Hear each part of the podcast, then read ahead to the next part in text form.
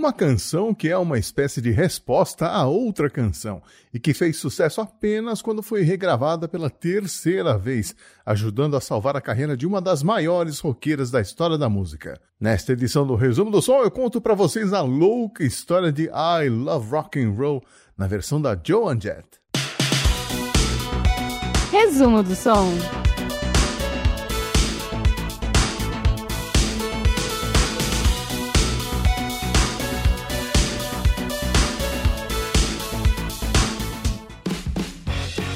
It's Only Rock and Roll, But I Like It. Foi ouvindo essa música de 1974 dos Rolling Stones que Alan Merrill, guitarrista e vocalista da banda The Arrows, teve a ideia para compor I Love Rock and Roll. Alan achava que a música dos Stones tinha um tom meio apologético, quase como se Mick Jagger estivesse se justificando para o seu grupo de amigos empresários bem-sucedidos. Algo como: eu sei que é só rock and roll, mas eu gosto, fazer o quê? Para o Alan, ninguém deveria se desculpar por gostar de rock and roll, e em 1975 decidiu confrontar os Stones, compondo uma resposta em forma de música, usando três acordes com um riff memorável, uma melodia pegajosa e um refrão que todo mundo poderia cantar junto. Assim, em poucas horas, sozinho em sua casa, ele finalizou I Love Rock and Roll. A letra narra uma situação fictícia onde essa música que ele iria escrever já era um hit e tocava em uma jukebox em um lugar onde rolava uma paquera entre dois adolescentes. Alan logo percebeu que tinha um sucesso nas mãos e correu para gravar e lançar a música, acreditando que seria a grande chance do The Arrows estourar nas paradas.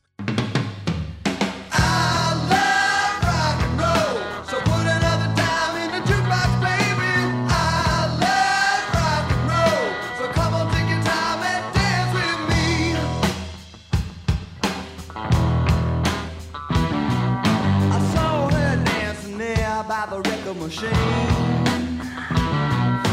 I knew she must have been about 17. Mm. The beat was going strong, playing my favorite song. And I could tell it wouldn't be long till she was with me. Yeah, me. And I could tell it. Lançada como lado B em um compacto em julho de 1975, a música não chamou muito a atenção, mas foi o suficiente para a banda ser convidada a tocar em um programa de TV chamado 45, em uma emissora local. A produtora do programa, Muriel Young, gostou do que viu e ofereceu à banda um programa próprio, semanal, onde eles poderiam tocar e chamar os amigos para se apresentarem também. Esse show, chamado simplesmente de Arrows, teve 28 episódios e foi tirado do ar em 1977. Mas a televisão que realmente fazia diferença no Reino Unido nos anos 70 era a BBC, e sem uma apresentação no programa Top of the Pops, pouca gente ouviu a música do Alan Merrill.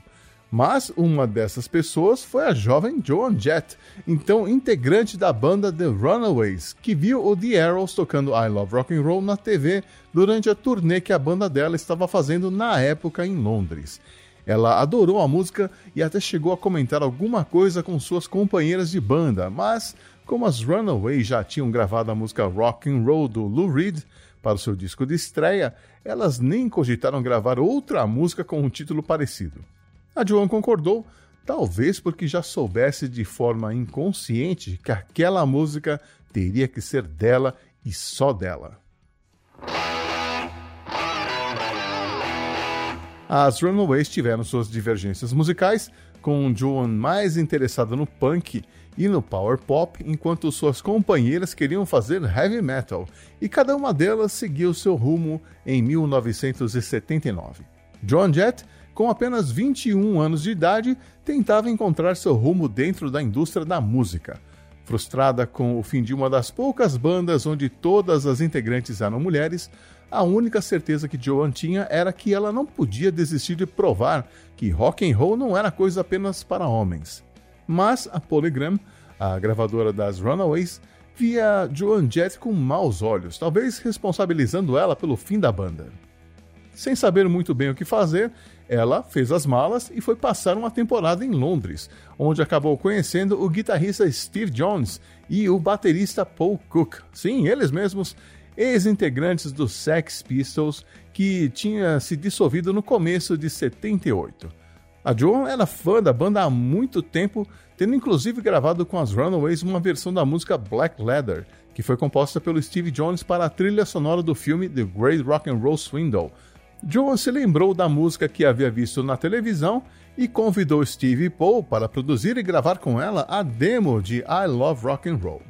Essa gravação foi bancada pelo experiente produtor Rich Cordell e pelo compositor e então empresário da Joan Jett, Kenny Laguna, com os quais ela mantinha uma parceria musical desde quando trabalharam juntos na trilha sonora de We're All Crazy Now, um filme baseado na carreira das Runaways. Laguna conseguiu um acordo com a Polygram e por míseros 2.300 dólares ficou com os direitos sobre as músicas que Joan gravaria em Londres.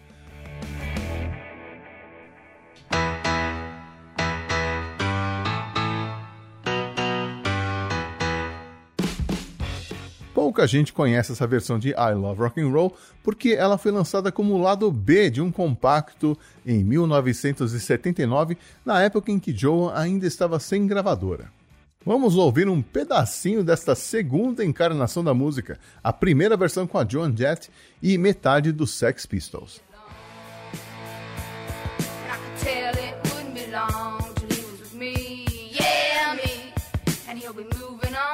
Singing song, yeah, with me, singing.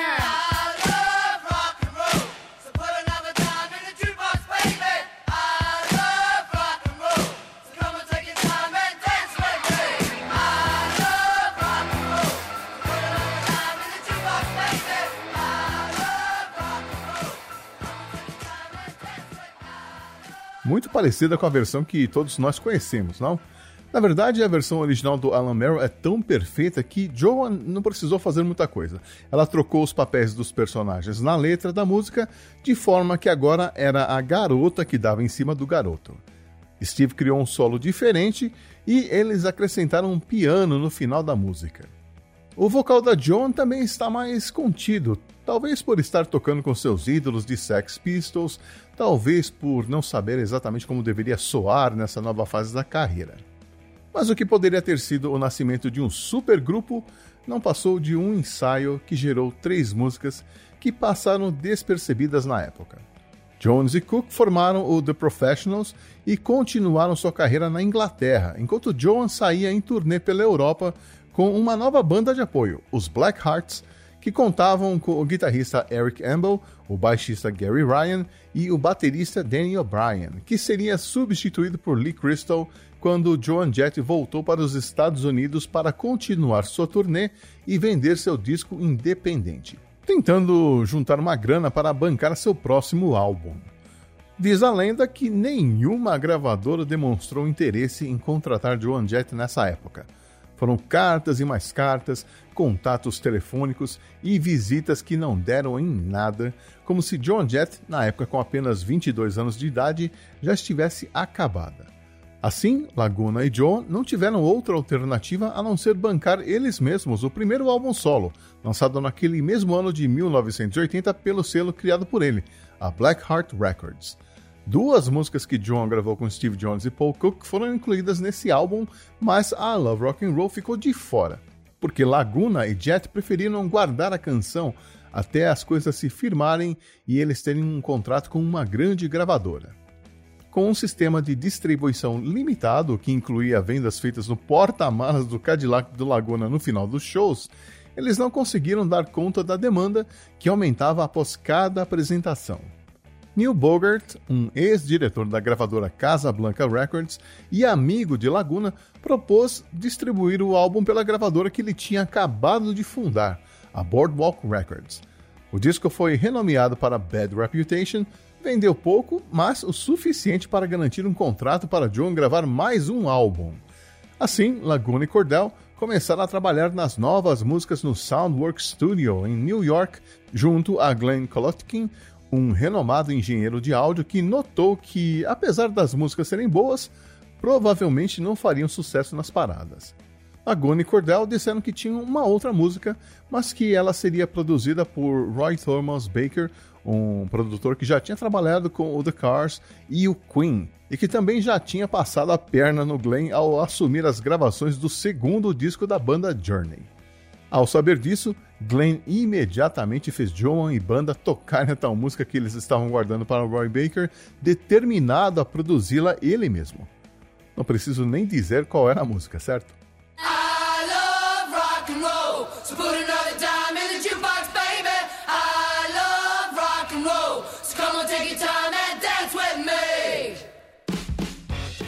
A participação de Glenn foi fundamental para lapidar I Love Rock and Roll da maneira que o The Arrows e metade dos Sex Pistols não conseguiu. Primeiro, ele conseguiu deixar os backing vocals mais encorpados, acrescentando camadas de vocais que no final soavam quase como uma plateia de um show. Ele também destacou as palmas durante a música, usando placas de aço penduradas no estúdio e um processador de efeitos e reverberação, um Lexicon, além de dar mais destaque para a guitarra usando sobreposições e efeitos.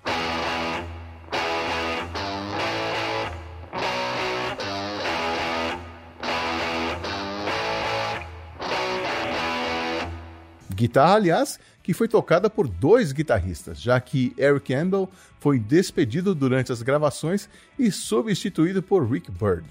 A gravação inicial, feita no Soundworks Studio em New York, foi feita pelo Eric, mas Laguna e Cordell resolveram regravar boa parte das músicas no estúdio Kingdom Sound em Long Island, que tinha uma mesa de som de 24 canais, além de equipamentos melhores. Como foram usados vários takes de gravações diferentes que foram se sobrepondo na mixagem, fica difícil dizer quem tocou o que na edição final. Enquanto aconteciam as gravações, a primeira versão de John com metade dos Sex Pistols começou a tocar em algumas rádios em Long Beach, Boston e Long Island e chegou a liderar a parada das mais pedidas nas rádios alternativas. Quando a segunda versão de I Love Rock and Roll foi lançada em 18 de novembro de 1981, Joan Jett and the Blackhearts subiu rapidamente na parada e no dia 20 de março de 1982 chegou ao topo, permanecendo 20 semanas na parada. No Reino Unido, a música ficou na quarta posição e permaneceu na parada por 10 semanas. Ela também está na lista da revista Rolling Stone das 500 maiores músicas de todos os tempos e a gente ouve ela agora.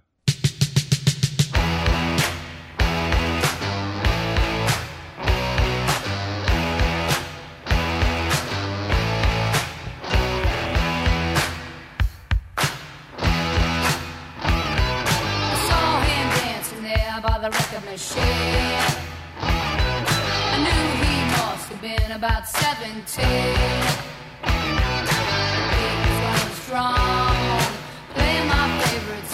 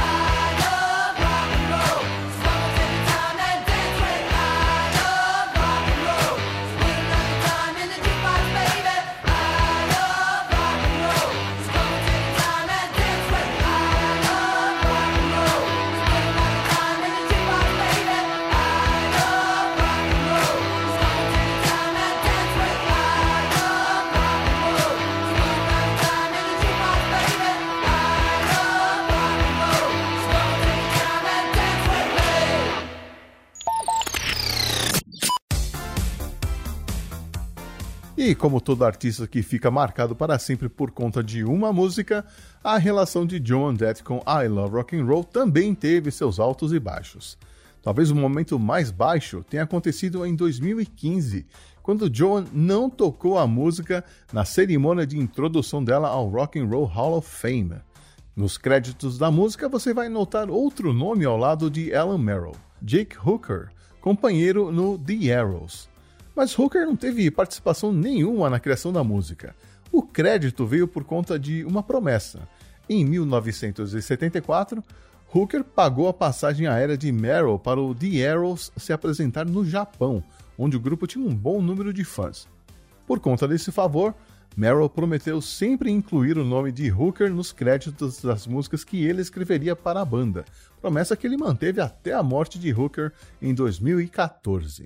O Merrill continua no mundo da música, vivendo confortavelmente em Manhattan, em Nova York, com o pagamento dos direitos autorais da música. E não é pouca coisa não. Depois de John Jett, outras estrelas gravaram suas versões da música. Britney Spears, Miley Cyrus e dezenas de outros artistas. Ah, e se você está se perguntando se Joan Jett e Alan Merrill se conheceram, a resposta é sim. Alan estava em turnê pelos Estados Unidos como músico da banda de Rick Derringer, que teve um sucesso nos anos 60, Hang On Sloopy. Eles se apresentaram no mesmo clube onde Joan Jett iria tocar no dia seguinte. E foi lá que Joan se encontrou com Alan, a quem abraçou carinhosamente e agradeceu pela música que ainda estava na posição de número 48 na parada. Mas Alan tratou de preparar Joan para o que estava por vir, dizendo: Eu acho que temos um hit. E tinham mesmo. Eu sou o Xi e obrigado a você por ouvir mais uma história aqui no Resumo do Som. Mês que vem tem mais. Até lá!